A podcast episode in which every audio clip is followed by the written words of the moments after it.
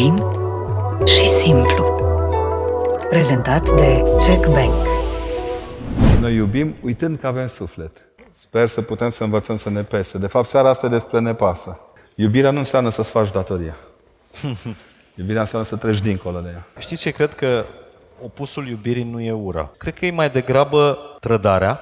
Păi, gândește-te bine, cel mai nefericit îndrăgostit din lumea asta nu este Romeo, este Iuda. Stai Iuda. înainte, Să-L ai pe Dumnezeu înainte și tu să-L vinzi. E penibil. Și poți să îți revii din ură? Da. Da?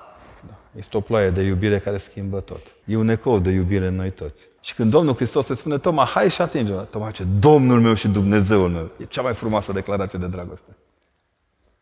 Doamna mea și soția mea. Scumpa mea și fetița mea. Dragul meu și băiatul meu. Știți ceva mai puternic? Eu nu. Sfânta mea și mama mea. Îi dau slavă lui Dumnezeu că mi-a găduit ca preot să, să îmbrățișez oameni care mureau în brațele mele.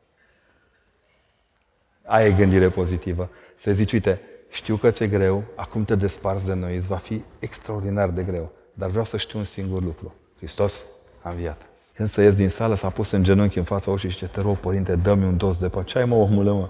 Părinte, cât am vorbit eu de rău biserica, eu n știu că e așa frumoasă biserica. Ăla e aproapele meu. Ăla s-a îndrăgostit de biserică, adică, voi m-a topit. Dar câtă libertate poți să-i dai într unui om vindecându-l de ură. Abia atunci se eliberează un om de cătușele din sufletul lui când îl vindești de ură. Nu iubim oamenii pentru lucrurile în care sunt puternici, ci pentru lucrurile în care sunt slabi. Fragilitatea ne unește. Unicitatea asta, care e dată de fragilitate. Tu ai văzut ce slab sunt bărbații când nasc femeile? Știi de ce nasc femeile? Că sunt mai tari ca noi. Și culmea că bărbatul bea. Ca și cum el ar fi fost cel care a înfruntat moartea, știi? Nu? Asta înseamnă, de fapt, să iubești pe oameni. Să poți să treci cu ei prin moarte. Să poți să treci cu ei prin moarte. Să știi să treci cu ei prin moarte. Lidl susține conversațiile fain și simplu. Toată lumea primește ziarul fain și simplu. Aici o să găsiți și materialul Niculinei Gheorghiță și articolele profesorului Dulcan are un articol foarte frumos despre chimia iubirii, dar și părintele Constantin Necula a scris un articol superb când spui iubirii pe numele său. Oare care o fi numele iubirii? Haideți să-l înte- întrebăm și înainte să-l aplaudăm pe părintele profesor Constantin Necula.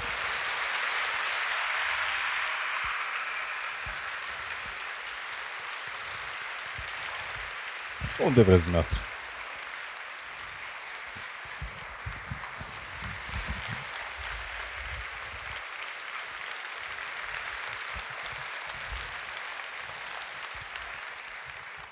Părinte, v-am făcut o prezentare simplă.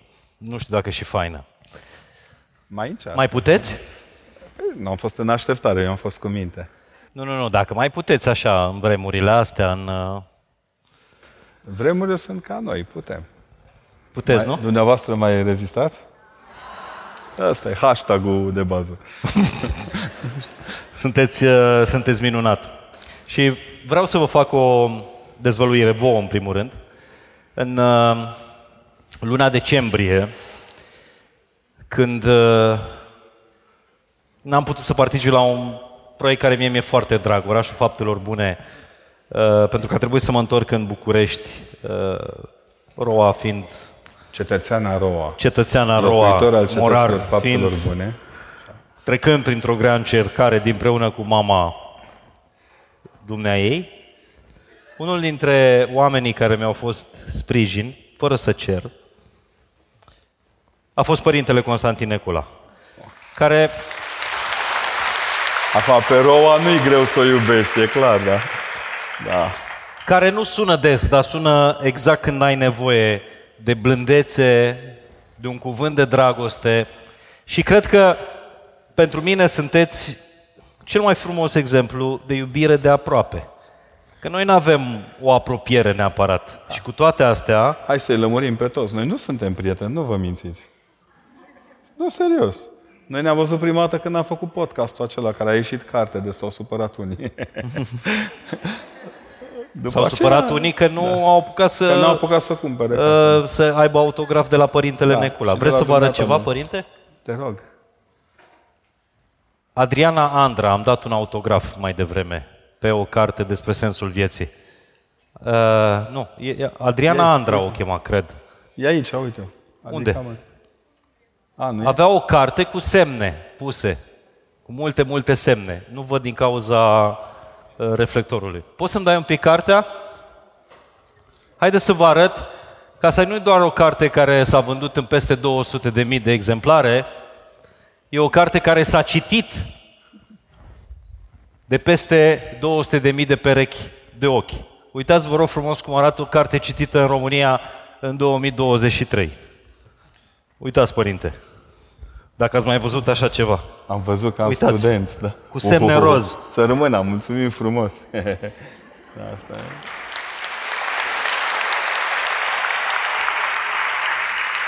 Adriana, o să dăm la sfârșit înapoi cartea, bine? Nu, nu, nu, după ce o semnați acum. Bine, am înțeles. Și vă spuneam, apropo de iubirea de aproape, că părintele Constantin Necula m-a sunat, nu știu, nici nu ajunsesem în, uh, în București, să știu despre ce se va întâmpla roi, despre operații, nu știam nimic, eram într-un haos, într-un haos. Și m-a sunat părintele și a zis, ce ați zis, părinte? Mai știu eu. Ceva, Nu l-am certat oricum, i-am zis să fii tare, puternic, să... O ai să grijă fie de bine, fapte, n-a- O să fie bine. Eu m-am prins că ceva nu e în regulă, că el nu renunță ușor. Fi- Noi doi avem o origine comună. Maramureșul și ăștia nu renunță. Uh, Și atunci m-am prins că e... am sperat să nu fie copii, să nu fie nimeni, da. Și m-a sunat foarte des, în, aproape zilnic, în, în acea perioadă, care nici pentru el nu a fost o perioadă ușoară și eu cred că așa putem să începem să definim iubirea de, de aproape. Atunci când n-ai timp de nimeni și de nimic, bă, și tot îți faci timp, nu știu unde, să suni un aproape. Șeful ceasurilor. Eu am zis că una e să, să-ți pese și alta să pasezi. Sper să putem să învățăm să ne pese. De fapt, seara asta e despre ne pasă. Eu vă mulțumesc mult să știți că v-am urmărit mai așa de pe tușă. V-ați schimbat fețele, v-ați schimbat atmosfera. Bravo, ați făcut o faptă bună. Părinte, I love you. I love you too. Aș vrea să înțeleg de ce iubirea... a Ai ajuns grijă ce zici, că ne auzim amândoi după aia.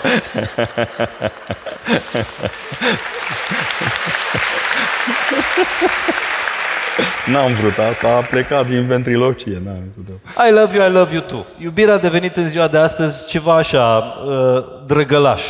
De ce a ajuns atât de deformă sau de diformă când dragostea ar trebui să fie nu forma, ci fondul?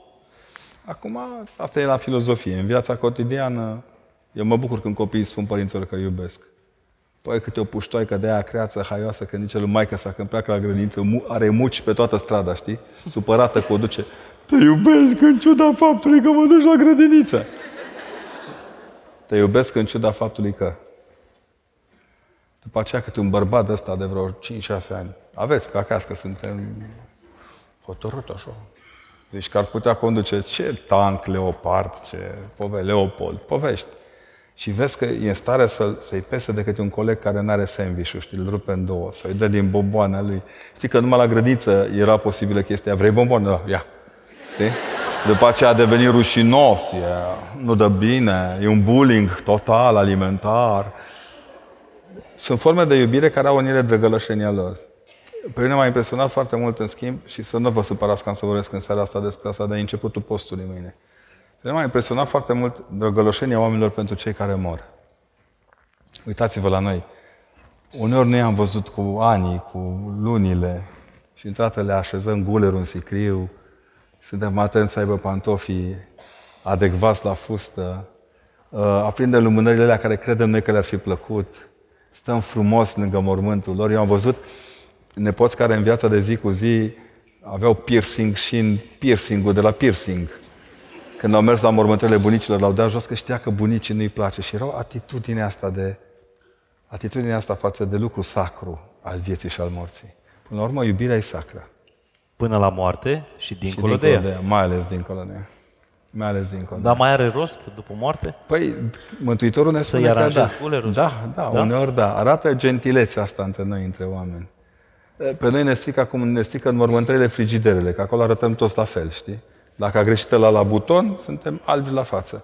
Dar uh, mă uit cu câtă gentilețe se ajută oamenii. Nu știu dacă ați remarcat, în nenorocirea asta care s-a bătut peste Turcia și Siria, toți ați avut un nod în gât.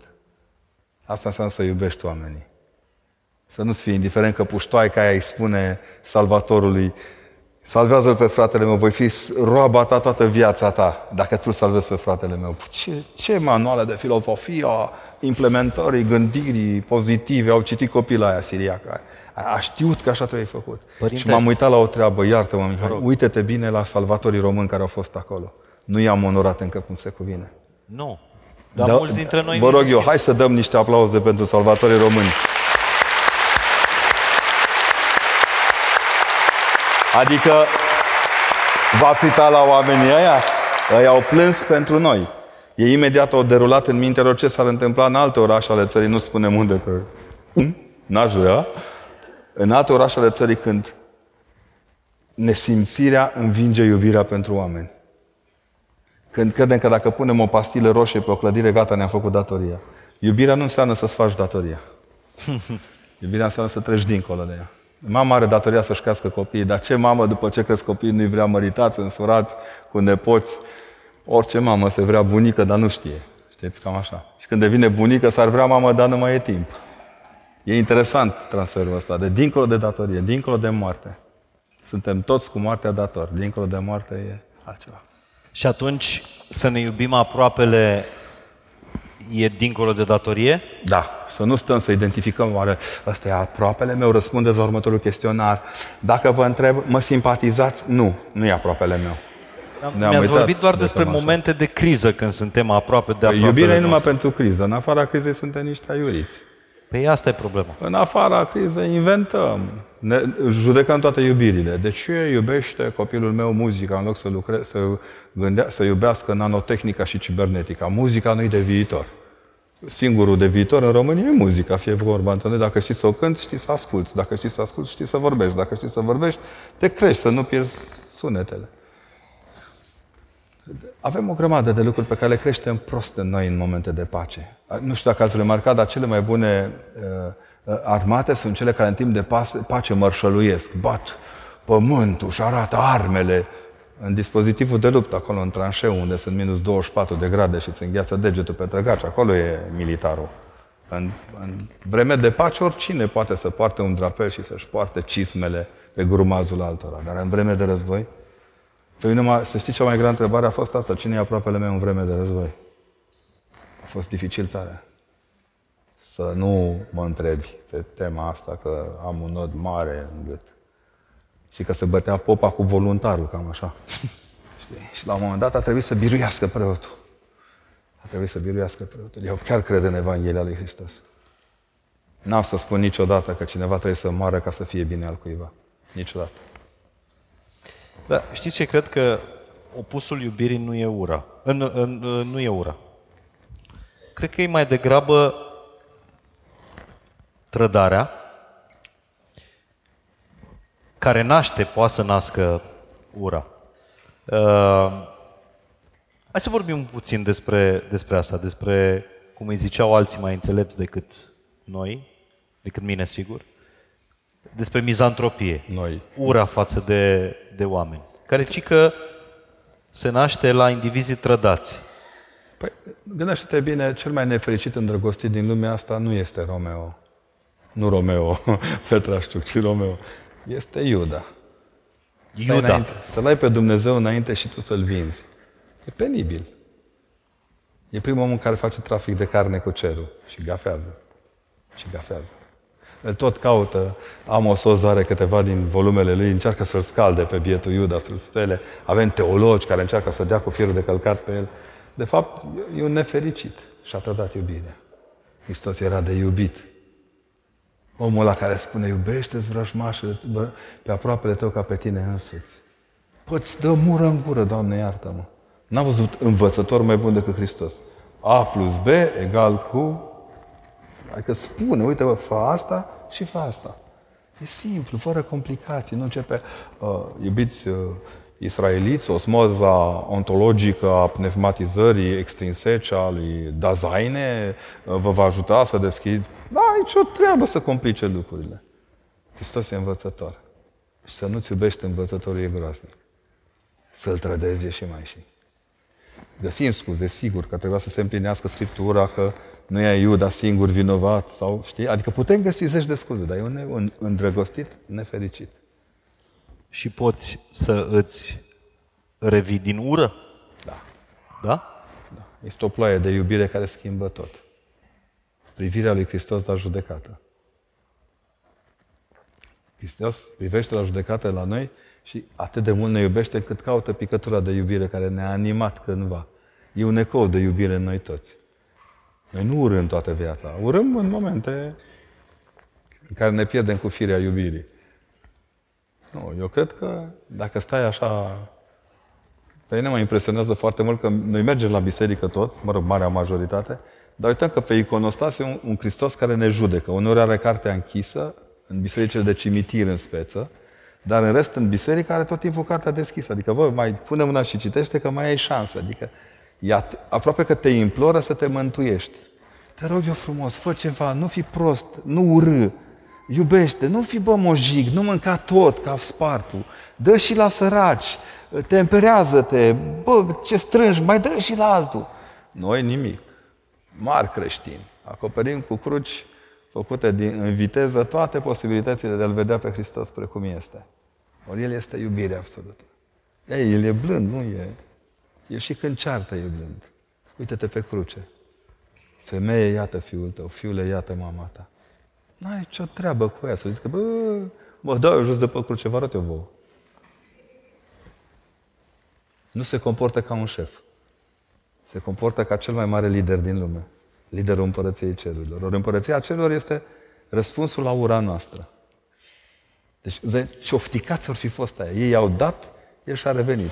Ei au scuipat, el i-a binecuvântat. Ei l-au înjurat, că termenul ăsta e, l-au înjurat. Și el i-a blagostovit, i-a, s-a bucurat de cuvinte. Da, ați văzut vreun om care să-și fi revenit din ură? Da. Cum arată el?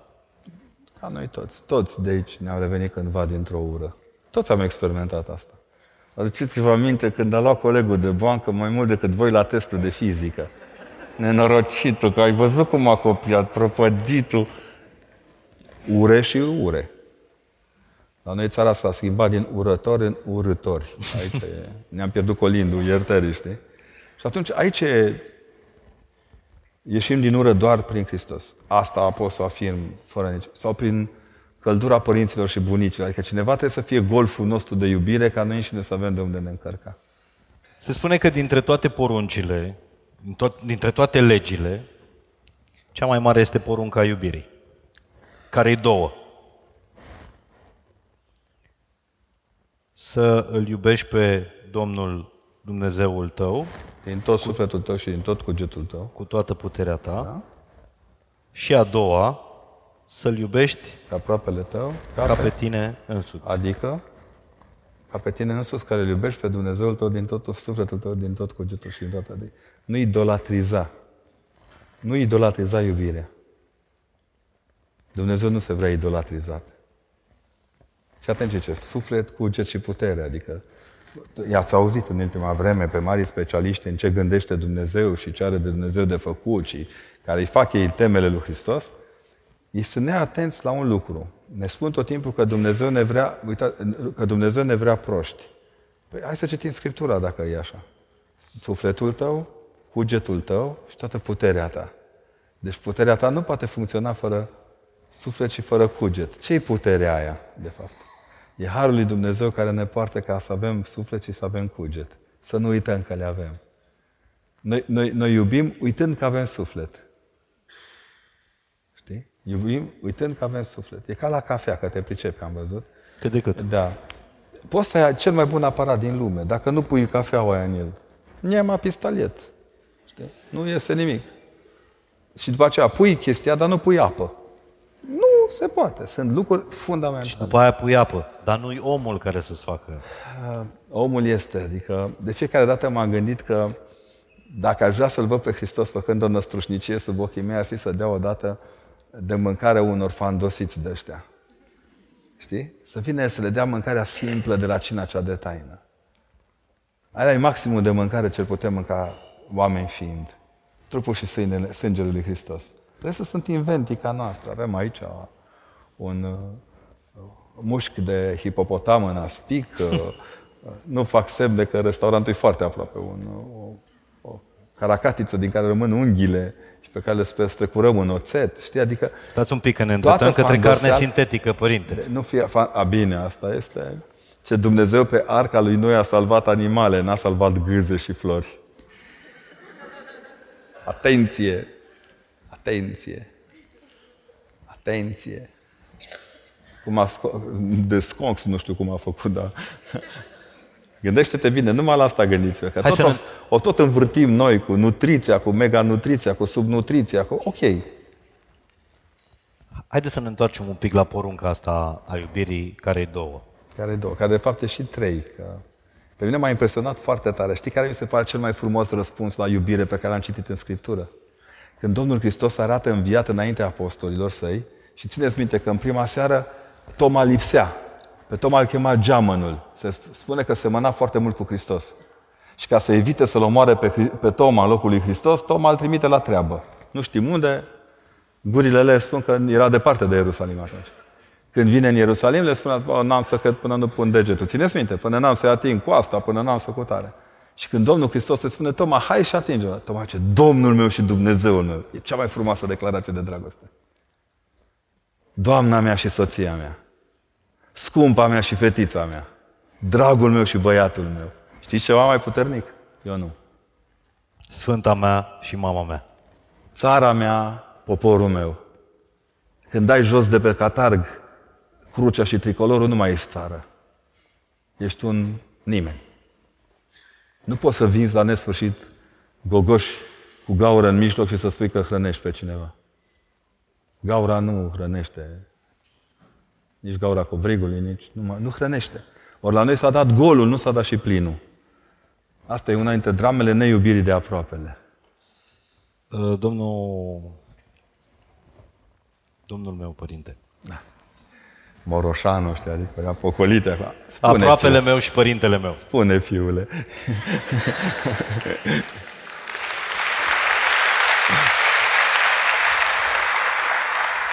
Haideți să vorbim puțin despre forța gândirii pozitive. nu mă provoca. Lasă-mă. Te rog, nu. Reacția asta am vrut să o am, am înțeles. din partea dumneavoastră. Mă, una e forța ZU, Și alta să forțezi totul. Da? Să zuforțezi totul. Deci forța gândirii pozitive, de fapt, e asta. E forțarea. Da. E forțarea să pară că totul e în regulă. Totul va fi bine. Nu contează. E bine. Uitați-vă bine. Ora, orașul nostru are 70% din clădiri gata să cadă fără cutremur. Totul va fi bine. Stați liniștiți. Am pus buline, am montat curent electric la capetele străzilor pentru orice eventualitate. Suntem darnici. Nu merge. Cea mai puternică gândire pozitivă pe care eu am văzut-o până acum este uimirea soldaților că au găsit groapa goală. Vreau să știți conștienți că înainte de a veni femeile la mormânt, ăia s-au prins că nu e ok. Deci, ăia s-au prins că nu e ok. Gândirea pozitivă este să vezi mormântul gol și să știi că a înviat Hristos. Restul sunt poziționari pe lângă pozitivare. Și atunci, cum uh, ar trebui să fie abordarea noastră? Stai liniștit, totul va fi bine, e greșit, spui. Da. Din punctul meu de vedere, da. Cum să spune mame, cum să consolezi? Cum să spune mame care este, are copilul foarte bolnav, stați liniștit, o rezolvăm. Noi o să o rezolvăm pe bune? Noi?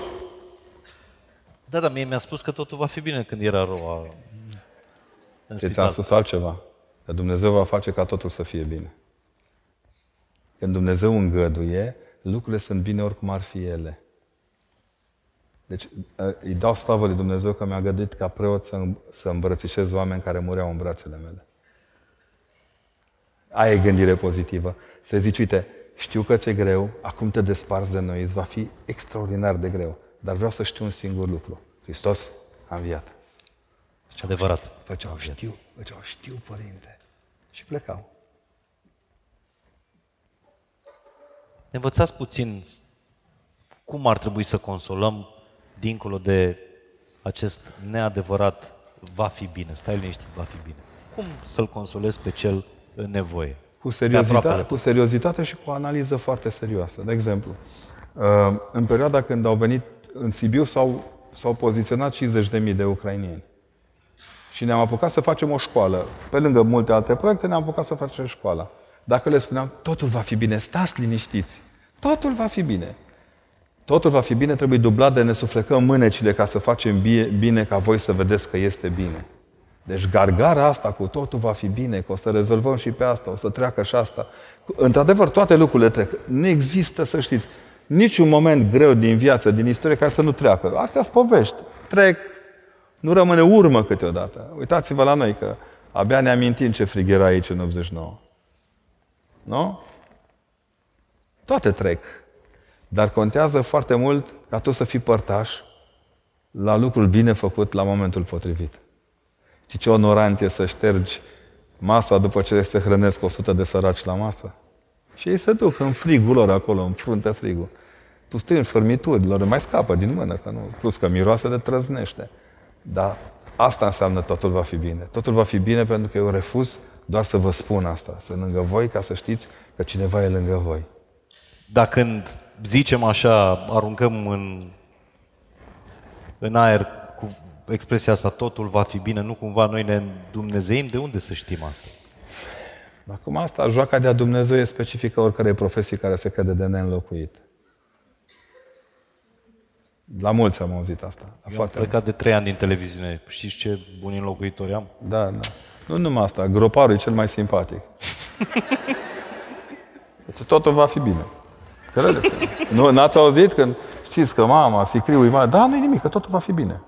Asta e vorba groparului. Și vorba buldozeristului? E, nici n-are rost să discutăm. Toate trec. Toate trec, da. Dacă i-ați fi văzut ce ochi au avut câțiva dintre buldozeriștii de, de ocazie care au fost pus să îngroape oameni la, de, la COVID. Deci ce chip aveau oamenii cât de siderați erau ei că sunt puși să facă asta, nici n-am mai vrut să mă cert cu ei. N-am mai putut să mă cert cu ei. Mi-era la fel de milă de ei cum era milă de mine și mi era milă de jandarmă din colț care se întorcea cu spatele să nu, să nu dea raportul chiar pe tot ce se întâmplase și uite așa. Că știi că iubirea de aproape înseamnă și să nu-l expui. Să nu-l? Să nu-l expui. Bă, e el în pielea goală în oraș, dar nu fă știre din asta. E strict boala lui, e strict supărarea lui, e strict viața lui. Expunerea asta în continuu a jegului din viețile noastre, de către oameni plătiți să facă expunerea jegului, a transformat toată intimitatea aia de bun simț, care ne făcea să roșim câteodată, în nimic. În apă de ploaie, nici măcar apă de ploaie. Am fi bocați în apă de ploaie. Și noi și francezii de la care n-a plouat de mult. Și aici, uite, m-ați adus exact la opusul uh, forței gândirii pozitive. Oamenii care ne arată doar răul, care văd doar răul din lume, doar răul din oameni. Păi cum că îi gândesc pozitiv, îți spun, uite-te ce rău e în lume, fă carieră. Uite-te ce rău e în lume, investește. nu? Investește, bagă, balotează mănâncă, consumă. Uite ce rău e în lume. Tu consumă. Vorba domnului Alex Ștefănescu, ce mama când era mic, cred că așa sună ce spune dânsul, când era mic mă certa mama tu sau bunica, nu știu care, tu nu mănânci și copiii în Africa mor și uite cum am ajuns. Ce, copiii în Africa nu din mâncarea mea, din lipsa mea de mâncare mureau, știi? Adică există un mod de a discerne ce să taci când ceilalți vorbesc. Cred că asta e de fapt gândirea pozitivă. Să știi să taci când ceilalți vorbesc și când aia își dau cu părerea, tu să stai deoparte să zici săracul Eminescu, ce e val, ca valul trece. A zis într-o, într-o, într-un vers, a zis ce nu suntem noi în stare să gândim în 30 de ani. Și pentru oamenii care văd doar răul în jurul lor, doar răul în față, doar răul în cei din jur, doar răul din lume, ce pastil aveți, domnul uh, doctor. A, părinte. Da, ei sunt supărați pe viață în general. Dacă te uiți, ei ies foarte des în față. Ne spun, sunt experți în toate cele. În, acum văd că de la, și la canalul Băstroie, domne, cum au măsurat ei adâncimea, lățimea, cât au săpat, cât n-au să... Le știu pe toate. De să ne ferească Dumnezeu de oamenii supărați pe tot ceea ce știu. Oamenii care știu ceva sunt bucuroși de ce știu. Chiar dacă e o prostie ce știu câteodată. Serios. Vedeți că îi simțiți, că îi vedeți câteodată că ies. De exemplu, e ca la... Doamne, pot să zic că e ca la fotbal? Nu, ca de nimic. Când ne uitam la fotbal pe bune, nu era totul dresat, totul teleghidat, totul văruit, că ai văzut că acum mai nu varul contestă, se contestă pe sine. Exact. Unde am ajuns, frate? Țineți minte, domne, noi ne încântam și de ratările de la fotbal. Eram bucuroși că, băi, ce-o ratată ăla, ridicai mâine, te oftica. Acum e clar, dacă ăla a scăpat, e sigur, dacă nu e offside, e faul, dacă nu e faul, este și E gata. Binele nu e așa de... Corect. Da. Nu poți să faci atâta premoniție pe el. Binele e o chestiune care, ținând de iubire, că e fratele iubirii binele, e ca lânul tors de bătrâne, dar nu îl de lân, îl de borangic. Știi? Ăla transparent, care coboară din, din toată toată plămada aia a răbdării unei țărănci de a-și face cum se cuvine volul nepoatății de nuntă. Știi că există o poveste care mie mi-a plăcut tare mult.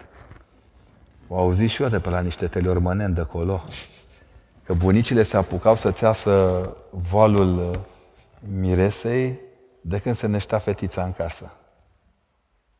Și nu se atingea nimeni de volul ei până când creștea.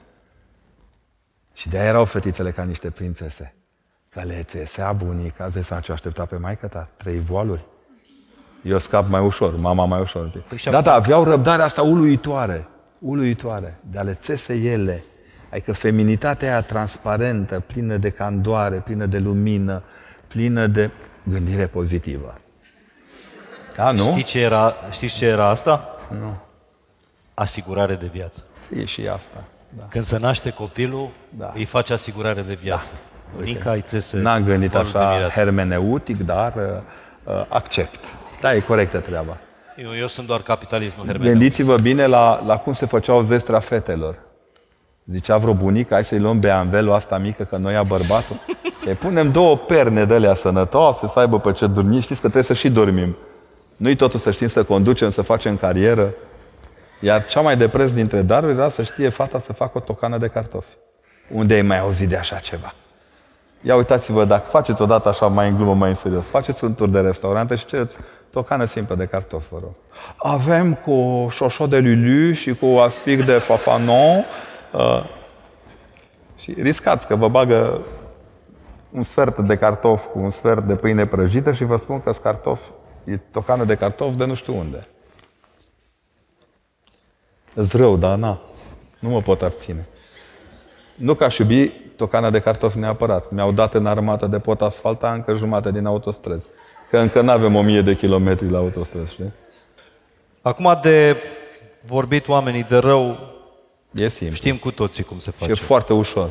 Dar cât de important este să vorbești oamenii de bine, părinte? E, ne- e normal să-i încurajezi. E normal să-i încurajezi. Un copil care vine dimineața la școală, o, bună dimineața, v-ați trezit, foarte bine, dar știți că n-am învățat, nu nimic, bă, că n-ai învățat azi, nici mâine nu o să înveți, bă, dar ești viu. Privirea ta îmi spune că iubești, că poți trăi. Cât săracii profesori, cât, sau, cât, cântau, cât comentau ei înainte de uh, momentul cu, cu COVID-ul, Doamne, miroase în școală, ăștia vin nespălați, ne miroase gura dimineață. Știți că într-o clasă de asta mică, dacă te duci dimineața, știi ce au mâncat, cacao cu lapte, dălea, dălea. Dacă îi și doare stomacul și vezi ce au mâncat.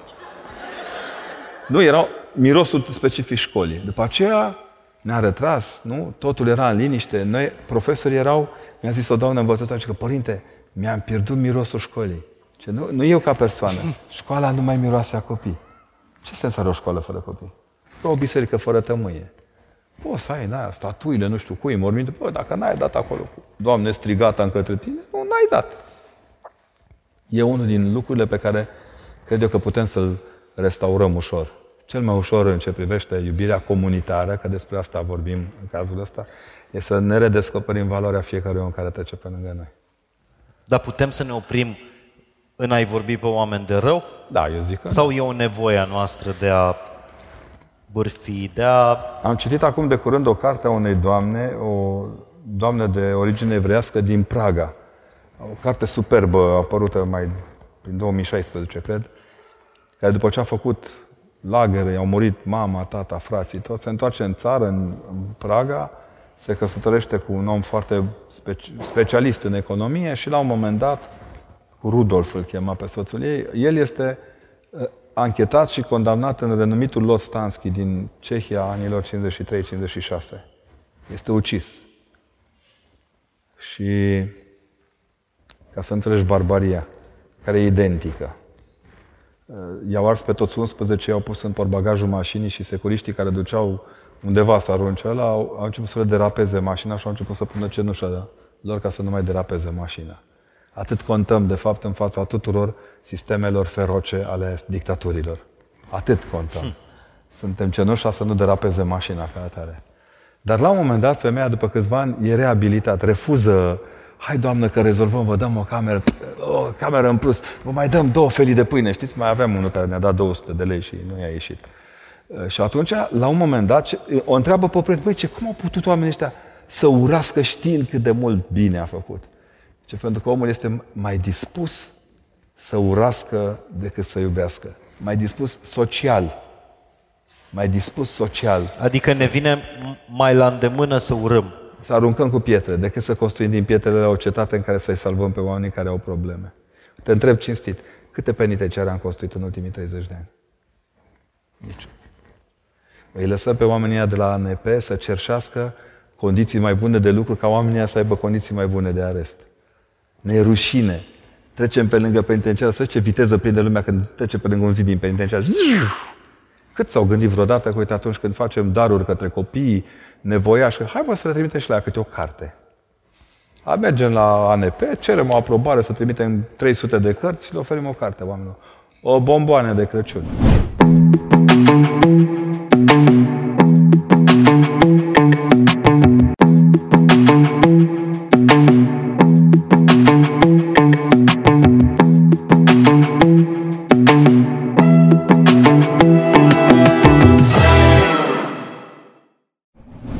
Care aproapele care v-a impresionat, că bănuiesc că ați vorbit, cum vorbiți în seara asta pe scena Ateneului Român, ați vorbit și în penitenciare. Da. Care e aproapele condamnat pe care l-ați întâlnit în penitenciar, era care v-a impresionat? Și era moșulică la care mi-a rupt inima. Deci avea vreo 60 de ani, eram la Gherla. Și se primea, premiaseră copiii din clasele 1, uh, mă rog, nu copii, absolvenții clasele 1-8. El, săracul, era în clasa 1, dar ieșise pe locul 2. Că era singur în toată clasa, dar era pe locul 2 că nu luase 10. Avea 9,80 și ceva. Știi? Și i-am oferit noi o diplomă specială de absolvire a clasei. Mă, omule, deci martori au fost oameni, a luat diploma pe care scria că a absolvit clasa 1 și o pupa. Om la 60 de ani. România, România 2017, cred că era. Sau 2016. El era închis? Da, da. A, credeam că vorbiți despre un copil. Nu, nu, nu, nu. Și zic, de ce o să răzmâne aici? Părinte, unde e mama să mă vadă că am învățat să citesc? România, 2017.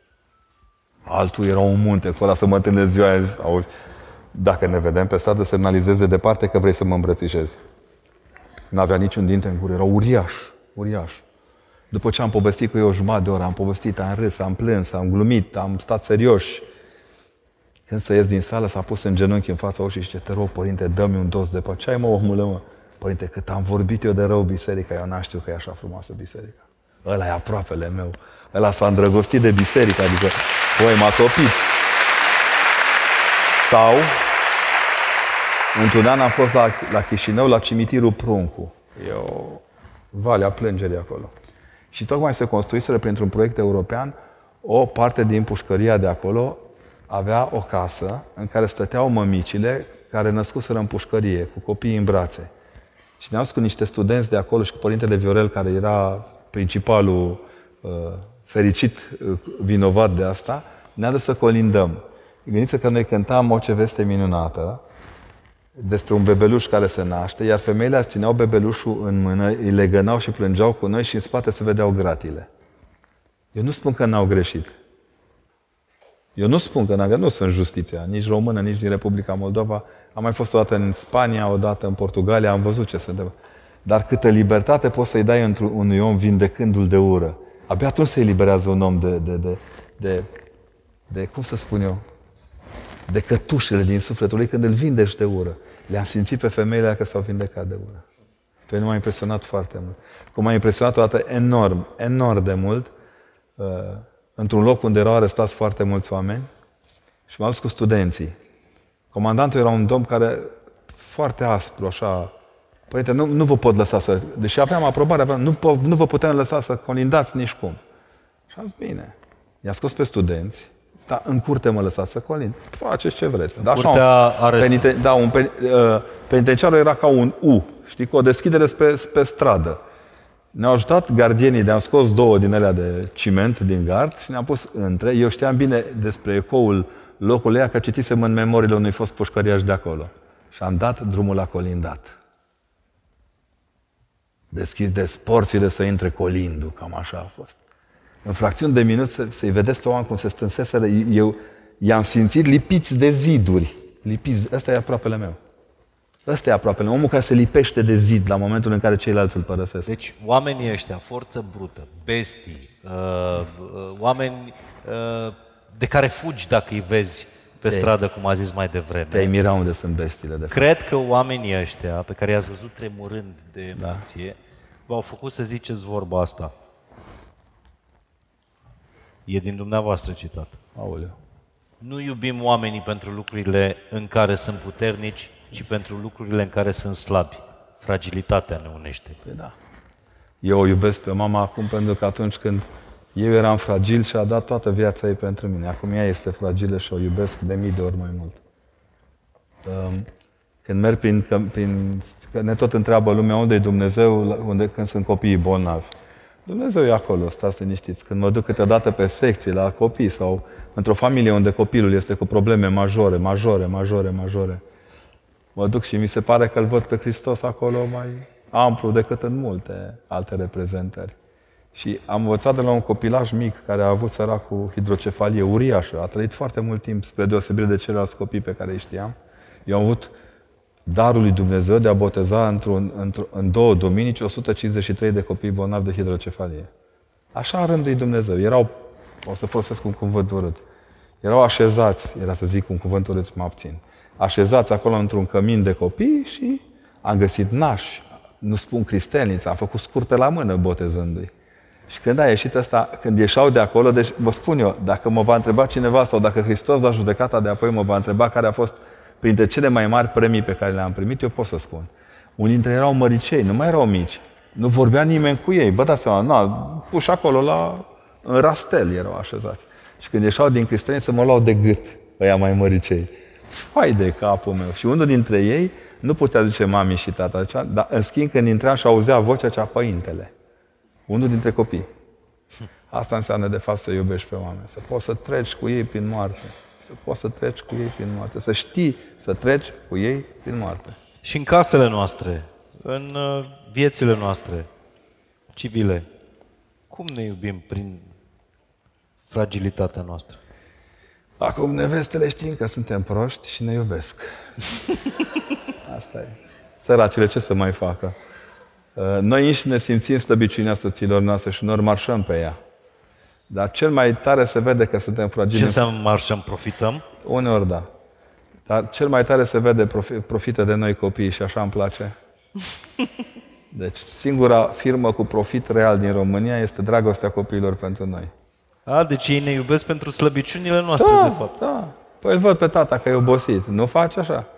O, ce faci? Ai venit? Ești obosit? Da. Odihnește-te două minute că ne jucăm. Știți, nouă, ni se pare că joaca cu copiii ne obosește mai tare câteodată, dar de fapt ei ne propun cu adevărat singurul lucru real din care ne putem reveni. Dacă stăm la televizor și ne uităm la momiția paralizați așa, care ne spun tot, domne, tot. Au uitat să ne spună de război, că vine războiul. Au mai uitat câteva lucruri să ne spună. Da. Dacă stăm acolo, noi ne epuizăm. Pe când cu copiii, n-au nicio treabă, frate. N-au nicio treabă. Și dacă mai ai și curajul să-i pui la culcare, ați văzut că noi adormim întotdeauna înaintea copiilor. Deci dacă ai curaj să-i pui la culcare, e clar că somnul ți-a asigurat. Hai, mai zi o poveste, hai, mai bagă, mai zi ceva. Ei ne vor vii. De cele mai multe ori rezistăm pentru că ei ne vor vii. V-ați gândit vreodată de ce se ridică bunicile bolnave de cancer în picioare la marginea patului când ne vin nepoții? Ele nu vor să-i vadă nepoții că ele sunt bolnave și stau întinse. Se ridică acolo pe marginea patului și arată că sunt vii și sunt gata să mai facă o plăcintă. Chiar dacă nu le-o cere nimeni. Asta e frumusețea luptei. Iubirea e cu luptă, nu e pică, pară, măleață în gura lui nătăfleață. Deci, dragostea adevărată e atunci când nu iubim pentru că. Te iubesc da. pentru că ești copilul meu. Te iubesc pentru... Te iubesc cu toate că sunt obosit, mă joc cu tine. Te iubesc în ciuda tuturor răutăților prin care am trecut astăzi. Te iubesc în ciuda faptului că nu vine să mă trezesc dimineața la 5 să mă duc la Zoom încă o dată, stau la liturghie, fai de mine. Tu ești sensul pentru care mă trezesc. Știu că soția mea mă iubește necondiționat. Știu că în sine copiii mei mă iubesc necondiționat. Că eu sunt prostul casei, că ăsta e adevărul. Eu, eu greșesc, nu ei. Și le mulțumesc totdeauna că mă iubesc în ciuda greșelilor pe care le-am făcut și le fac. Că uneori sunt prea împrăștiat pentru prea mulți oameni. Fetița mea, care acum e măricică, mă întreba ce... Tată, dar zice, tu, uite-te și tu, că toată lumea zice părinte. Păi zice, da mă, ești părinte pentru mai mulți, dar tată numai pentru tine și Costi. Unicitatea asta, care e dată de fragilitate. Tu ai văzut ce slab sunt bărbații când nasc femeile? Știi de ce nasc femeile? Că sunt mai tari ca noi. Noi stăm, frecăm coridorul și zicem, vai ce am obosit. Aoleu! Tremurăm pe scaun acolo, intrăm în... Nu? Pe când femeia scoate viață din ea. Scoate viață din ea. Și culmea că bărbatul bea. Ca și cum el ar fi fost cel care a înfruntat moartea, știi? Nu? Să ne vedem săptămâna viitoare să dau de băut. Da, da, da. da. Pentru mine a fost cea mai, cea mai, cea mai importantă schimbare de viziune în viața mea pastorală a fost Zona Sibiului știți că este o zonă la întretăiere, că numai pe autostradă să nu stați acum. Uh, și la un moment dat era obiceiul venit dinspre sud, dinspre Greblești și alte zone spre Vâlcea, era obiceiul ca mama să nu participe la botezul copilului. În primii mei ani de preoție era așa. Și eu nu, nu știam cum să interpretez. Și asta, cum adică, băi frate? Dacă femeia asta este vrednică să nască din ea un copil, toți beți și mâncați și vă veseliți că i-a născut un copil și ea nu-i vrednică să vadă cum se naște copilul ei din cristelnița bisericii, din, din uterul de duh al bisericii. Ia mai mergeți, mă, încolo. Și normal că erau doamnele în vârstă, să nu zic, să nu mai fac semnul ăsta că nu voi. Tantile mai în vârstă care erau prezente, ele era cot codăceau. Și mă ceau și am zis, voi două afară. Cum? Păziți ușa. Să nu iasă harul. Ejec. Știi cum se cominceau? E tot treabă. Știi că la botez, la botez te descurci cu mama, nu le și de dacă știi să faci botezul cu minte și să nu... Mama e cu minte, tata săracul e în lumea lui. Deci cum zici? Copilul, dar cel mai greu e cu bunicile, domne. Ele le știu pe toate, spun, vin, stau acolo, sufocă copilului, grămadă organizată, știi? Lăsați Biserica este un spațiu al respirării. N-are nicio treabă cu fițele noastre. A venit Hristos ca să ne dea afară din biserică. Deci trebuie și acolo, așa cum zicea Niculina, structură. E nevoie de structură. Sigur, dar de o structură a iubirii. Adică să le zici zâmbind, să nu se simtă jignit. Păi da. Deci cel mai greu pentru preoți și dacă acum lumea ne urăște, e și că suntem cam printre ultimele profesii care mai spunem lucrurilor pe față zâmbind. Hmm. Un preot poate să spună în predică una, de zici că a intrat tirul în tine, numai când ajunge acasă te prinzi. Dar nici el nu vrea să o zică așa. Eu am pățit odată că după ce am predicat la... Deci asta e reală, reală. După ce am predicat la catedrală, era o doamnă foarte înțepată, nu-i bine ce am zis, era o doamnă, era o doamnă supărată pe situația creată prin predica mea și mi-a zice, dar voi vorbiți în altar despre păcatele noastre? Zic, nu, doamnă, de ce? Și a început, mă făcut cu și cu În spate era un domn foarte sobru, râdea el cu lacrimi. Eu știam, omul era acritură veche, deci nu zâmbea. Și zic, nu asta de ce râdeți? Părinte, eu tot asta am venit să vă zic, dar m-a lămurit. Da? Deci o predică bună aruncă în mijloc o, o dilemă. Nu te poți duce acasă liniștit. Predica bună te neliniștește. Dacă te pune pe gânduri, cuget, putere, te pune să cugeți. Preotul nu-i pus să fie lăutar, să-ți cânte ce-ți place ție. Hai, mai bagă popo trei cuvinte aici să ne fie bine. Nu merge așa. Uh, nu-i pe dedicație, adică. Cum? Nu-i pe dedicație. Poți să o faci și cu dedicație. Dacă ești isteț, o poți face. Cum? Uh, uite, îți dau un exemplu. Ce am schimbat eu în predică în ultimii ani este iubiți credincioși și distinse credincioase. Știi de ce? Mi se părea inuman să scot femeile care sunt cele mai multe la slujbă din dialogul meu cu ele. Sau la înmormântare a venit odată o tanti, atât mi-a fost de drag, trăiește încă. Ne, adevărul că mi-a schimbat viața cu atitudinea în fața unei boli foarte grele. Știți că sunt boli mai urâte decât cancerul și știți bine că e așa. Și a venit la mine, ce părinte, așa-i predica la bărbatul s-a fost mecanic de locomotivă. Mi-era drag de el. Deci un om de ăsta, ceas, domne, toată viața lui la ceas, n-a băut, n-a fumat și a crescut opt copii. Deci omul era perfect, din punct de vedere uman avea niște năzbâti în cap și numai cu mine le vorbea și era simpatic. El n-a trecut niciodată dincolo de cuvinte în ceea ce ar fi vrut să facă. Copiii lui absolvenți de facultate. A muncit ca un... Când a murit, mă uitam la mâinile lui, s-a dus cu, cu, cu, cu, cu, cu crăpăturile alea de muncă în, în pământ. Nu știu cum să spun. Și am predicat, m-a luat val, am predicat. A venit la mine tanti, ce părinte, știi cum ai predicat acum? Mi-a fost rușine să plâng, domnule. Mi-a fost rușine să mai plâng. Pentru că viața noastră e înviere.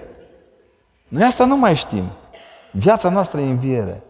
Cu cât cocoloșim mai mult în noi orgolile, răutățile, uh, mitocăniile, misantropiile, cu atât suntem mai perisabili. Și nu-i fragilitatea care ne trebuie să ne mântuim. Un exemplu. Când femeile din România, care le-au murit uh, soții în pușcărie după ce au fost forțate să divorțeze și au refuzat, s-au îmbrăcat în doliu ca să arate că știu ce s-a întâmplat cu bărbaților, societatea a cedat. S-a prins că nu e în regulă.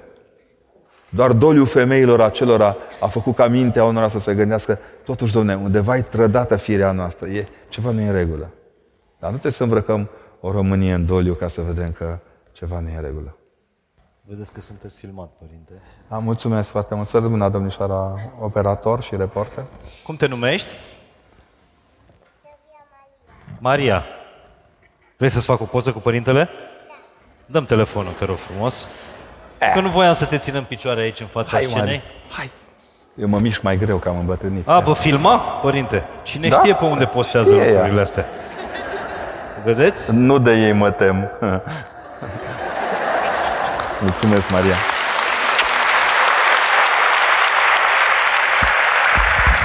Când o să fie Maria... Uite că avem și operator. Mai avem un operator. Deci Da, când o e să fie... incredibil Când o să cum fie Maria... înțelegea ca un om mare. Mă uitam de câteva minute la fetița Da. asta, la Maria, Adică ce vrei să spui? care poartă numele fetei dumneavoastră. Și a bunicii mele și a unui neam întreg de maramureșence. Și a mamei mele și a Deci surorii. să spun la Și mâini. mă uitam cum zâmbea atunci când zâmbea toată sala. Înțelegând că... A, E clar. Doamne ferește, iertați-mă, domnule, sunt aici Haide. pentru dumneavoastră. Bună seara! Bună seara! Vă mulțumesc! Băi, asta înseamnă să iubești, să îndrăznești, vezi? E? E? Să știți că Mulțumesc. părintele o să rămână pentru toată lumea aproximativ la fotografii după această conferință. Am vrut să spun o, un gest de iubire care m-a marcat foarte tare. Eu mi-am petrecut foarte multe vacanțe de, v- de vară, mai cu seamă când eram mai micuț așa, în Maramureș la Vișeu, pe Valea Iliței acolo.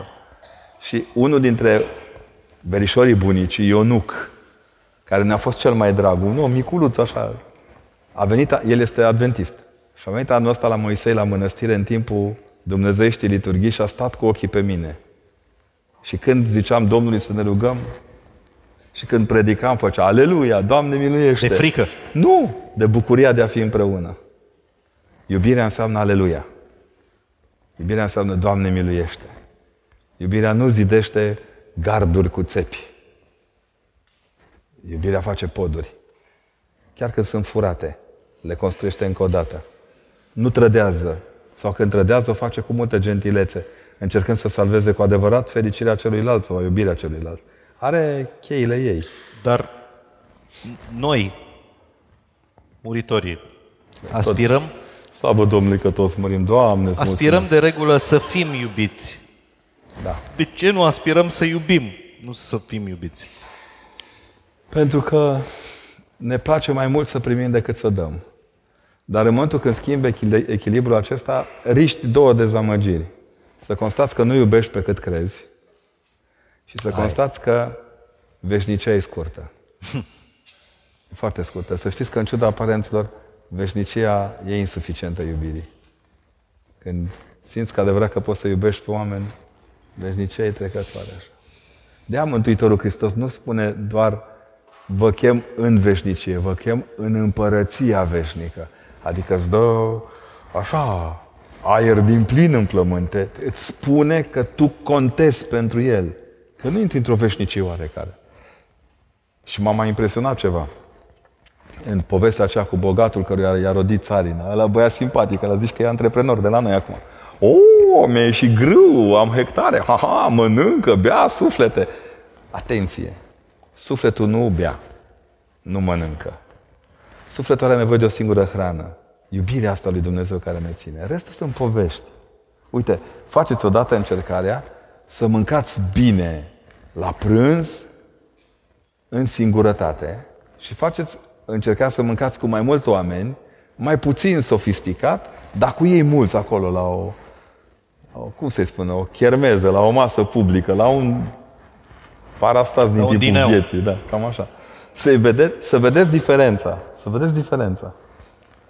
Lumea crede că masa e pe digestie, de fapt masa e pe, pe iubire. Știți că zice, diferența între hrană și alimentație este ca, cea, ca, ca aceea dintre mâncare și mâncărimi.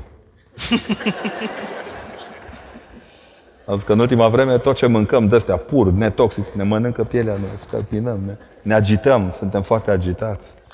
Vreau să vorbim un pic, că a zis despre iubirea lui Dumnezeu. A zis, am pronunțat despre iubire, am vorbit în, în, în diferite feluri.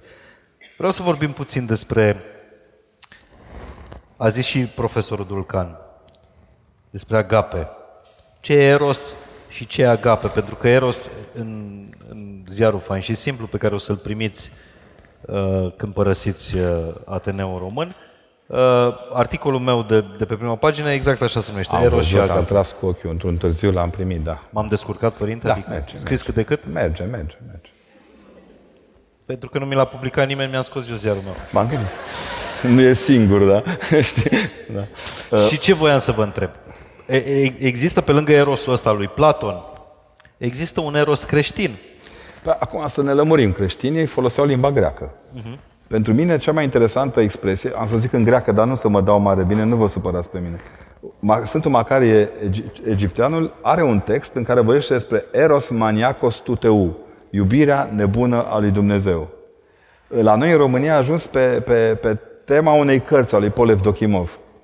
Au căutat ăștia manuscrisul, se pare că într-adevăr exista doar într-un manuscris la Biblioteca Centrală din Paris, nu mai e găsibil, mă rog, dar rămâne ideea asta.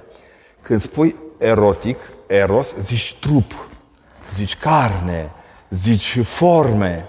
Și toți au strâmbat din nas, dar Sfântul Macare avea dreptate. De fapt, Dumnezeu, ca să ne arate că ne iubește, s-a întrupat. Hm. Atât de mult și de nebun ne iubește, încât a luat trupul nostru. S-a supus morții ca să biruie moartea. E fabuloasă imaginea asta. Dar noi nu vorbim că, vai ce te erotizezi acum, dragă, sau ce te filoz... Fi... Mai avem preoți de noștri care zice, acum ne aflăm într-o a, a, agapă, într-o trăire agapică. Bă, iubirea românește e diferită de dragoste, printre altele. Da? Da, Cum e diferită? Stați un pic, că până să ajungem la agape, să trecem la păi, asta. Dragostea iubire... nu cade niciodată. Iubirea are ispitele ei. Știi? Dragostea nu. Dragostea este mai, mai, mai așezată, mai nici nu știu cum să zic. E ca o cântare de harpă și una la pian. Și agape e iubirea dumnezească cu care noi Agapele putem e, să fim atinși? E, cea, e cea, cea între noi, între noi ca oameni. Agape înseamnă de fapt frățietate. Um, acum mai glum mai serios. Agapele erau mesele care se făceau după liturghie. Da, se strângeau toți, aduceau de acasă câte ceva, sau nu aveau comitet parohial, sunt convins. Oamenii care erau ceva mai avuți aduceau la biserică câte ceva, făceau probabil mesele acelea lungi pe care le avem și noi acum pe care le numim parastase, și făceau mesele acestea, pomeneau probabil morții, dar se pomeneau și între ei și mâncau împreună. Luau, hai să zicem, o supă după liturghie.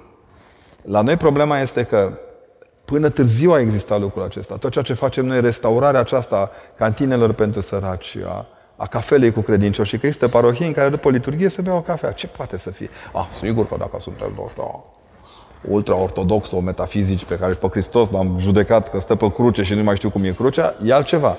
Dar există un mod de a trăi cu celălalt bucuria. Noi acum suntem într-o agapă. Acum Asta agapă voiam este. să zic. Da. Dar există și filosul, care este o dragoste de frați, dar și filocalie, dragoste de frumos. Că dragostea aceasta de ceva care, care transcende. Uite, dragostea de cupola Ateneului. Dragostea de, da, mă gândesc cu dragoste aici pentru că, printre altele, pe medalionul de afară, una dintre picturii aparține Părintelui Arsenie Boca. Adică te privesc sfinții prin ceea ce fac, cam așa. Gândiți-vă bine cât de la 1888, când nu, când a fost dat drumul, câte suflete și-au găsit aici alinarea. Câte cuvinte au mângâiat. Țin minte și acum, când se înregistrau în vremea lui Ceaușescu concertele de aici, pe câți dintre noi ne-au ținut în viață faptul că oamenii au știut ce fac. Madrigalul, de exemplu. Abia aștept să, să vă lăsați atinși de dragostea asta în formă de, de muzică. Uh, Orchestra de cameră a Filarmonicii George Enescu o să cânte imediat, părinte. Vă mulțumesc tare mult, sper că ați fost într-o zi foarte bună. Amin. Mereu sunteți buni, dar acum... Și prost cât în cape, să știi. Ați simțit dragostea părintelui Necula? Atunci... Nu, nu, nu, mai rămâneți puțin, vă rog frumos. Pentru că aș vrea să iau câteva întrebări din sală și pentru că trebuie să înapoiesc cartea asta, Adriana Andra, până ajung la tine cu cartea, să te gândești la o întrebare pentru să termină bateria la microfon. Începem cu tine. Uite, o carte citită, părinte. Am văzut. Mulțumim tare mult. Vrei să-l întreb ceva pe părinte sau să-i spui ceva? Uh, nu am întrebări. Cartea aceasta mi-a dat însă de gândit și aș vrea să vă mulțumesc pentru toată, pentru toată dragostea pe care o sădiți prin intermediul cuvântului. Să rămână. Pentru că știți ce se spune, părinte, nu? Nu știu, am, am, la început a fost cuvântul și la sfârșit a fost miștoul. Da. Am simțit, vrea să... am simțit-o și noi, stai liniștit. Să le spunem că ne-au luat destul la mișto, dar mie îmi place. Cine vrea să adreseze o întrebare? Te rog, microfonul este al tău. Scurt, răspunsul Uh, aș vrea și eu să vă mulțumim că ne ghidați viața și ne învățați cum să iubim. Și v-aș întreba cum am putea să împărtășim sau să apropiem mai mult oamenii de biserică și de Dumnezeu. Cu simplitate, nu e complicat. Nu trebuie să vă duceți la băieți, am aici în, în siriacă, acatistul Maicii Domnului, în, în japoneză. Nu. Eu am avut ispita asta. De ce vă zic că eu am zis că sunt prost? Nu mă credeți. Deci eu am crezut că dacă vorbim elitist în biserică, oamenii vor simți căldura și dragostea noastră și inteligența noastră. Păi am învățat pe mine un bătrân. Ce mai inteligent este să spui în cuvinte simple lucrurile mari ale lumii. Da? Da, ați citit câteva biblioteci ca să vorbiți atât de simplu. Cine vrea da. să mai pune o întrebare? Păi, știi că nu vaci niciodată vinul din struguri întregi. Trebuie să storcoșești acolo numai de Să rămână. Părinte, în câteva secunde vin să vă servesc cu o întrebare. Da, am înțeles. M-am gândit. Că... Te rog. N-a dat o cafea. numele. Nu mai zic. Bună seara, părinte. Uh, Liviu Manda. Am o întrebare la dumneavoastră. Uh, se vorbește foarte mult în ultimii ani de religie, știință. Cumva sunt puse în antiteză, scuze. Am puține emoții. Uh, voiam să vă întreb, invitații dinaintea dumneavoastră au vorbit despre câmp cuantic, dumneavoastră ne-ați vorbit despre Dumnezeu. Unde se poziționează Dumnezeu în raport cu câmpul cuantic? Păi o să ne întrebăm când ne vedem cu el. E... Liviu, uh, eu am, făcut, eu am învățat bine la fizică. Am fost un băiat de notă mică, dar știam fizică cât îmi trebuie. Eu rămân uimit că oamenii de acum ne spun ce a făcut Dumnezeu uimindu-se. Da? De a descoperi ceea ce a construit, ce a creat Dumnezeu și să te mai uimești și să mai admiri, tot e loc de bine. Vă mulțumesc frumos. Nu știu dacă ții minte, când eram noi mici, învățam că primii sunt protonii și după aceea fotonii. Biserica spune că Dumnezeu a făcut înaintea oricărui proton lumina. Hai să fie lumină și a fost lumină. E no, da. După vreo 70 de ani de cercetare a ajuns la concluzia e posibil să existe protofotonii, apoi protonii și după aia alți fotoni. Adică eu cred, personal cred că Dumnezeu e mai deștept ca noi. Și că întotdeauna știe când să descopere lumii lucrurile. Eu sunt convins că oameni de talia celor care i-ați avut invitați sau au fost invitații lui Mihai și ai dumneavoastră până la urmă, știu bine că Dumnezeu e în toate acolo. Eu, eu am spus, m-a întrebat un tânăr, a, aveți o formulă pentru Dumnezeu? Da, zic, P vectorial egal cu MV vectorial. Păi zice, cum? Păi da, la impuls, dacă lipsește vectorialul de pe formă, nu, nu mai e impuls. Ca să nu mai spun că știți care este cifra cea mai plăcută a lui Dumnezeu. G mic egal cu 9,81 metri pe secundă la pătrat. Părinte, pe mine ușor mă pierdeți dacă... Și eu mă pierd, stai liniștit. Te rog să vă spui și numele. Să rămână, părinte, mă bucur tare mult să vă revăd. Noi ne cunoaștem din mai multe proiecte. Să rămână. Malvina Roșu este numele meu. Eu am rugămintea să ne explicați puțin din punct de vedere spiritual partea cu depresia. Știu că mă duc în altă zonă, însă ca și psihoterapeut, din postură psihoterapeutică pot să dau o direcție, însă cred că boala cumva vine din zona spirituală, ceea ce este destul de Da. dificil să te duci în această zonă în psihoterapie și în aceeași direcție iubirea de sine care este um, dezvoltată în direcția unui ego în zona noastră de psihoterapie și nu neapărat într-o zonă spirituală. Eu am o problemă cu astea pentru Foarte că bună întrebare. am aflat de curând că nu există voință, există mecanisme de autocunoaștere și reglarea acestor mecanisme. Deci, eu sunt mai popă. La mine dai, voi, dai voință, iei putere. Adică l ajuți pe om să vadă că în situațiile astea el este principalul factor care, are, ne- care poate să schimbe lucrurile. De 30 de ani în terapia antialcool nu le-am spus niciodată, lasă fiule, că te ajută Domnul Isus cu niște aghiazmă mare să ieși din beție. I-am zis asta și pe aia am suflecat amândoi mânecile și am muncit. De singurul mod în care putem să-i facem pe oameni să conștientizeze că au nevoie de Dumnezeu este să constate că de mult îi ajută oamenii care știu că Dumnezeu există. Bă, eu te ajut pentru că știu că de greu mi-a fost mie în depresie, în singurătate, în rană. Iar pentru iubire vă spun, un preot care se ocupă cu persoanele aflate în parte finală în spitalele din Canada, părintele Octavian Blaga, a scris o carte, se cheamă Iubirea.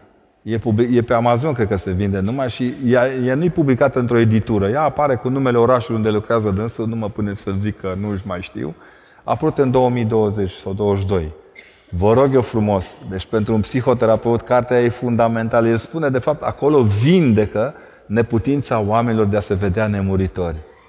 Noi nu vindecăm asta, nu vindecăm la oameni. Că noi le spunem, bă, gata, e canieț filma. Capac, sicriu, pământ, popă, tămâie, lopatin, clopatin, amin, amin. Ori nu e aici, ori nu e aici, nu e aici. Deci noi nu reușim să le vindecăm oameni, să le încurajăm nemurirea din ei. Să spunem, băi, oameni buni, sunteți nemuritori, măi, bă, nu vă atinge nimic. Știu, uh, M-am gândit la un moment dat, în perioada grea, din lunile care au trecut, toată lumea am povestea despre părintele uh, Nicolae Steinhardt cum se ruga la psaltire. El nu zicea, cu zicea, miluiește-mă Dumnezeule, cu, cu, cu livada de prune în gură, da? El zicea, miluiește-mă Dumnezeule după mare mila ta și după mulțimea îndurării ta, șterge fără de legea mea. Adică, băi, el îi spunea, tu nu vezi că sunt disperat? Că dacă tu nu ești lângă mine, nu mai e nimeni lângă mine. Despre ce vorbim? Dacă internăm oamenii, îi salvăm pe bune? Bine, acum nici dacă îi lăsăm liber nu e chiar ok, dar... Observi cum se joacă. E... Și pentru mine, important, cel mai important lucru pe care l-am descoperit a fost că neputința lor e și neputința mea. N-am râs niciodată de omul care e beat. Niciodată. Eu nu fac mișto de oamenii beți. N-am râs niciodată de omul în depresie. Nu pot râde. Nu mi-are. Eu sunt de obicei mai hilar așa, mai... Tata îmi spunea, fii atent, bă, că beția e o boală care poate trece, dar prostia nu. Asta e iubirea de aproape. Da. Dacă să înțelegem clar, ei nu sunt la judecata noastră, ei sunt darul lui Dumnezeu pentru ca propriile noastre profesiuni să strălucească prin ceea ce sunt. Deci un psiholog care uită că sufletul celui dinaintea lui este nemuritor, nu-și merită numele de psiholog. Nu e decât un vânzător de ceasuri de pe care apasă cu butonul, cât costă, cât îmi dai și cum îmi dai. Și Alvina, ultimul- nu? Da. Mulțumim tare mult. Să rămână. Mai e o întrebare de acolo din... uh, Dar tu, tu, tu cum vezi până acolo? Cum vezi până acolo? Tu vezi prin lumină? Părinte. E asta e. Bună seara, părinte. Vlad Da. Gafencu sunt. Doamne ajută. În Biblie se spune că, de fapt, Biblia spune că iubirea e mai tare decât moartea. Și cred că asta e și chintesența întâlnirii de astăzi. De ce înțelegem asta prea târziu? He, că uităm de moarte, nu de iubire. Știi? Da, da. Ce pot să iubesc mai încolo. Da, să știi, po- pot să răspund și eu la întrebarea asta? Sigur, sigur. Iubirea e cumva dincolo de moarte, pentru că amor înseamnă nemurire. Da. Pe de o parte, dar pe de altă parte, dacă o zic, mă bate mama. Dar eu constat la mama că ea e într-o continuă iubire față de tatăl meu, deși tatăl meu nu mai e vederii noastre propus. Ea trăiește în așteptarea tatei. Și a zis, nu te minți, tata de fapt te așteaptă. V-ați gândit vreodată că toți pe cei care i-am iubit vreodată în viața noastră și s-au dus, ne așteaptă? Noi suntem o biserică în așteptare. Tot facem pe fițoși. 160, 200, bine, ea cu 240 pe autostradă, ea chiar se grăbesc să se întâlnească cu celălalt. Dar există, există o, o iubire a celor care au plecat pentru cei rămași, care ne dovedește în mod cert că iubirea nu cade niciodată. Uh, Ai cedat. Ce înseamnă iubire? Ați, ați Eh. spus acum... e, e șefa mea Oh, la radio. Nu, nu. Nici pe departe. Zi, Zuzulico, zi. Ați, uh, ați spus acum ceva care mi-a, am, mi-a adus aminte de un moment din copilăria mea și mi-a trezit așa o amintire și cumva Da. e foarte puternic ce ați, uh, ce, ce ați trezit acum. Când a murit o mătușă care mi-a fost foarte dragă și care m-a crescut, a fost primul moment în care mi-amintesc că mi-am dorit să existe rai și să ne reîntâlnim undeva. Da. A fost, îmi amintesc foarte clar momentul ăla din viața mea, pentru că a fost prima dată când am privit biserica și tot ceea ce înseamnă ea altfel. Trebuie să spun ceva. Deci omul care mi-a... Mai pot, zice? Mă dai după aia afară și... Părinte, la cine Deci ne pe mine grăbești? m-a impresionat foarte tare. Mă, mă seacă lumina și mă iertați că mă ridic un pic. În vara trecută a murit tatăl cumnatului meu, care stătea în, fârtă, în Cuci, un sat din județul Vâlcea, din comuna Fârtățești, Dozești, cred că îi zice, în Cuci, Cățet, comune în care eu am copilărit toată adolescența mea. Eu l-am descoperit pe Dumnezeu într-o Olteni, de aia sunt un ardelean cu vorbă iute. Și la un moment dat, când l-au așezat, deci omul ăla a fost, de la început mi-a zis, părinte, nici eu nu credeam că voi da la teologie. Și la un moment dat, l-au, l-au așezat, l-au așezat în groapă. Știți cum se pun două bârne să stea sicriu? Se zice ultima... E, bârnele pe care oamenii de acolo le-au pus. Satul s-a, s-a, e părăsit aproape în întregime. Erau două cruci anterioare bătrâne. Bă, prin cruce în cer. Prin cruce în cer. N-avea nicio altă șansă. De fapt, semnul iubirii e crucea. Când bunica vine și te binecuvântă, n-ai, nu închinau pernele, mamele, binecuvântau copiii, tații într-o vreme, binecuvântau mâncarea și joaca copiilor. A binecuvânta înseamnă a-i deschide celuilalt raiul. Noi ne grăbim acum, ne credem că raiul este în Antilele franceze, în că am fost la plajă în uh, nu știu ce loc de nu știu unde. Nu neg, e dreptul agențiilor de a-și vinde propunerea, dar agenția care este Biserica Ortodoxă Română vă propune cel mai sigur loc. De-a dreapta Tatălui. Părinte, Da. Mai răspundeți la două, trei întrebări până când se strânge decorul? Da, răspund. Pentru că Da, da, trebuie da. să montăm. Nu, nu vă mai așezați, că Nu, nu, o să mă mai pun avem pe aici. ce. Gata, și asta. stăm aici și le răspundem uh, Nu o să mai avem perfect. pe Domnul ce. Marin, să știți că putem să ne punem montăm în sfârșit orchestra. ne locul pe scară. Sigur că da. Eu mă duc în Du-te partea pe scara cealaltă. cealaltă, așa. Uh, se- vă dau și dumneavoastră. În sfârșit mai văd și eu oamenii, că în rest... În primul rând vă mulțumim cu toată inima pentru tot ce ne-ați spus aici și ne-ați învățat. Sunt din Râmnicu Vâlcea Rămână. și am o întrebare rugăminte. Da. Ați putea să participați la o cununie Nu, religioasă? Eu, eu, eu particip la patru cununii minimum pe săptămână. Adică, Problema știți că în este timpul ur- liber sunt preot. Problema, urmă... Problema este următoarea. La 50 de ani de căsătorie, pe care i-am împlinit de curând, în iunie o să fac și cununia Dacă religioasă. voi fi pe amândouă picioarele, pentru că unul va fi reparat. Râmnicu Vâlcea, Dacă doi îmi pași- da, doi doi pași de pași, am Sibiu. văzut. I-am sunat pe Mihai când am plecat din Sibiu la ora 15.35 și n-a Patru ajuns, ore să- a făcut până n-a la ajuns Vâlcea. să-i la Boița până Vai. la ora 19.22. Dar nu e Am asta zis problema. că în Deci caz depinde mult de sănătate Vă și de mulțumesc. lucrurile Uneori e pe dedicații părintele, uneori nu e pe Nu-s pe dedicații. dedicații. Acum depinde Da. de, de sănătate. Uh, vă rog, dar foarte scurtă întrebarea Bună și seara. nu cu dedicații. Uh, Părinte, s-a vorbit mai devreme despre iertare. Iartă să fii sănătos.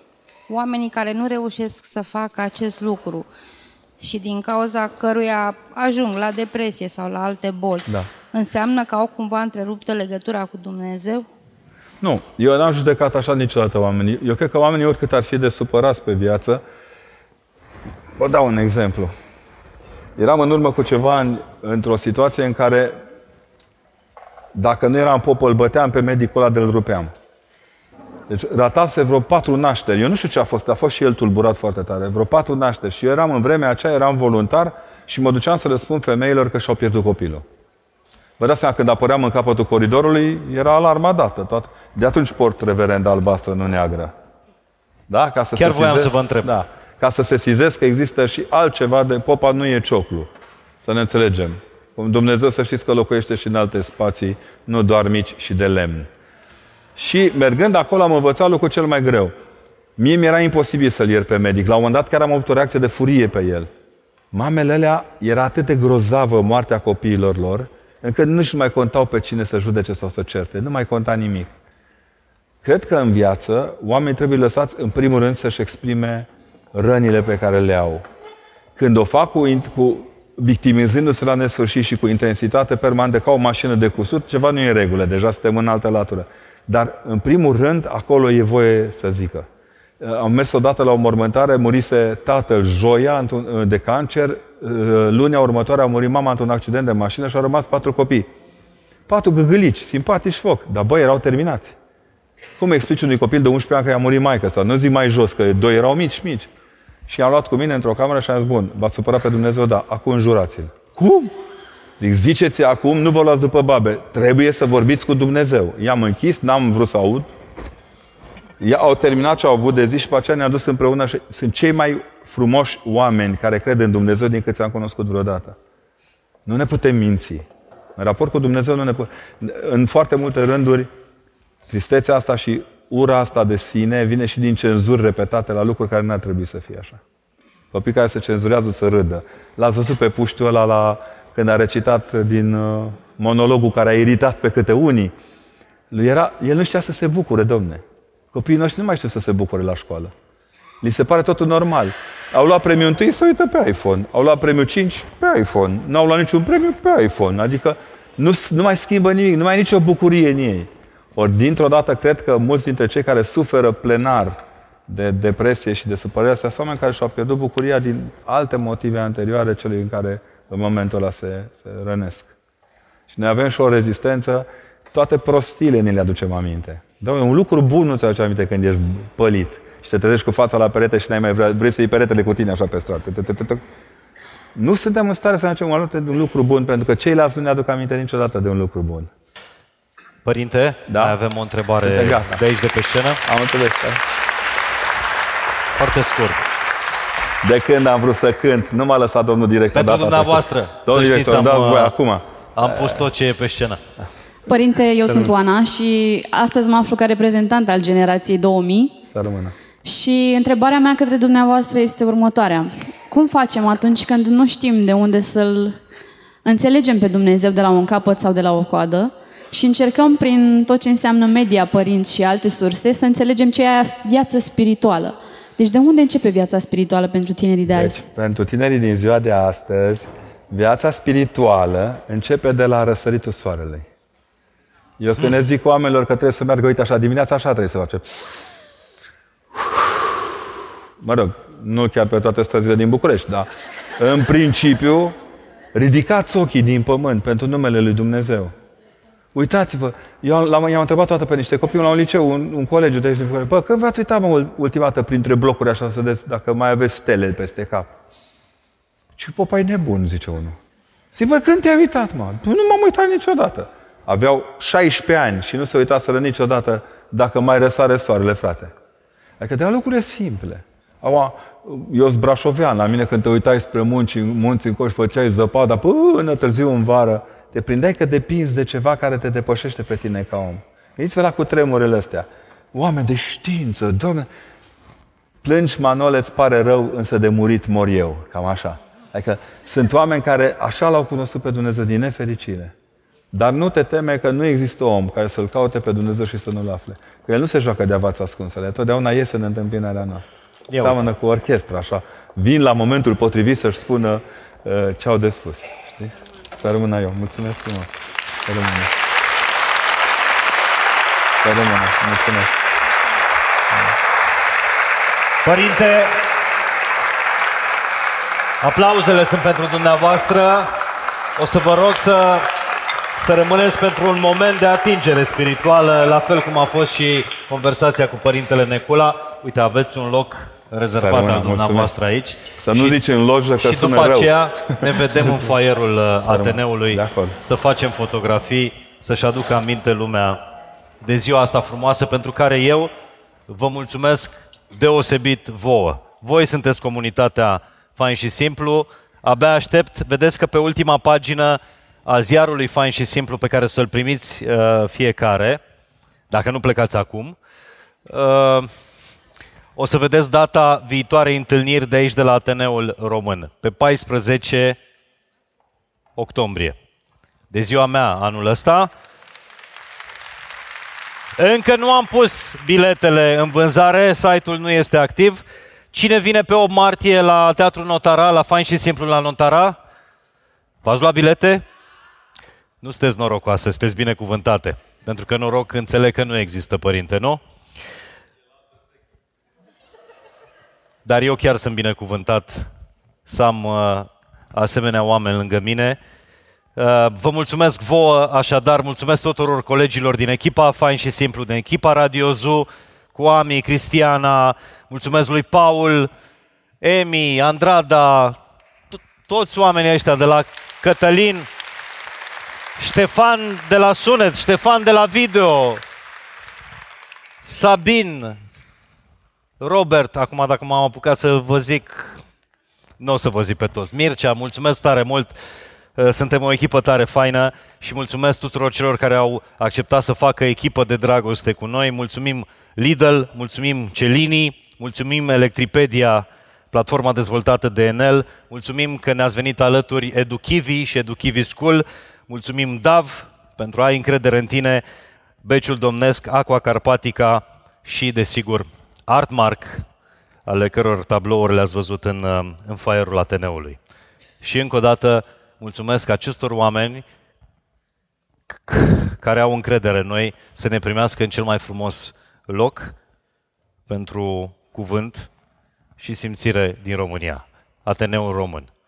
Sunt Mihai Morar, cu dragoste și cu muzică. Orchestra de cameră a Filarmonicii George Enescu. Să vă atingă cu iubire.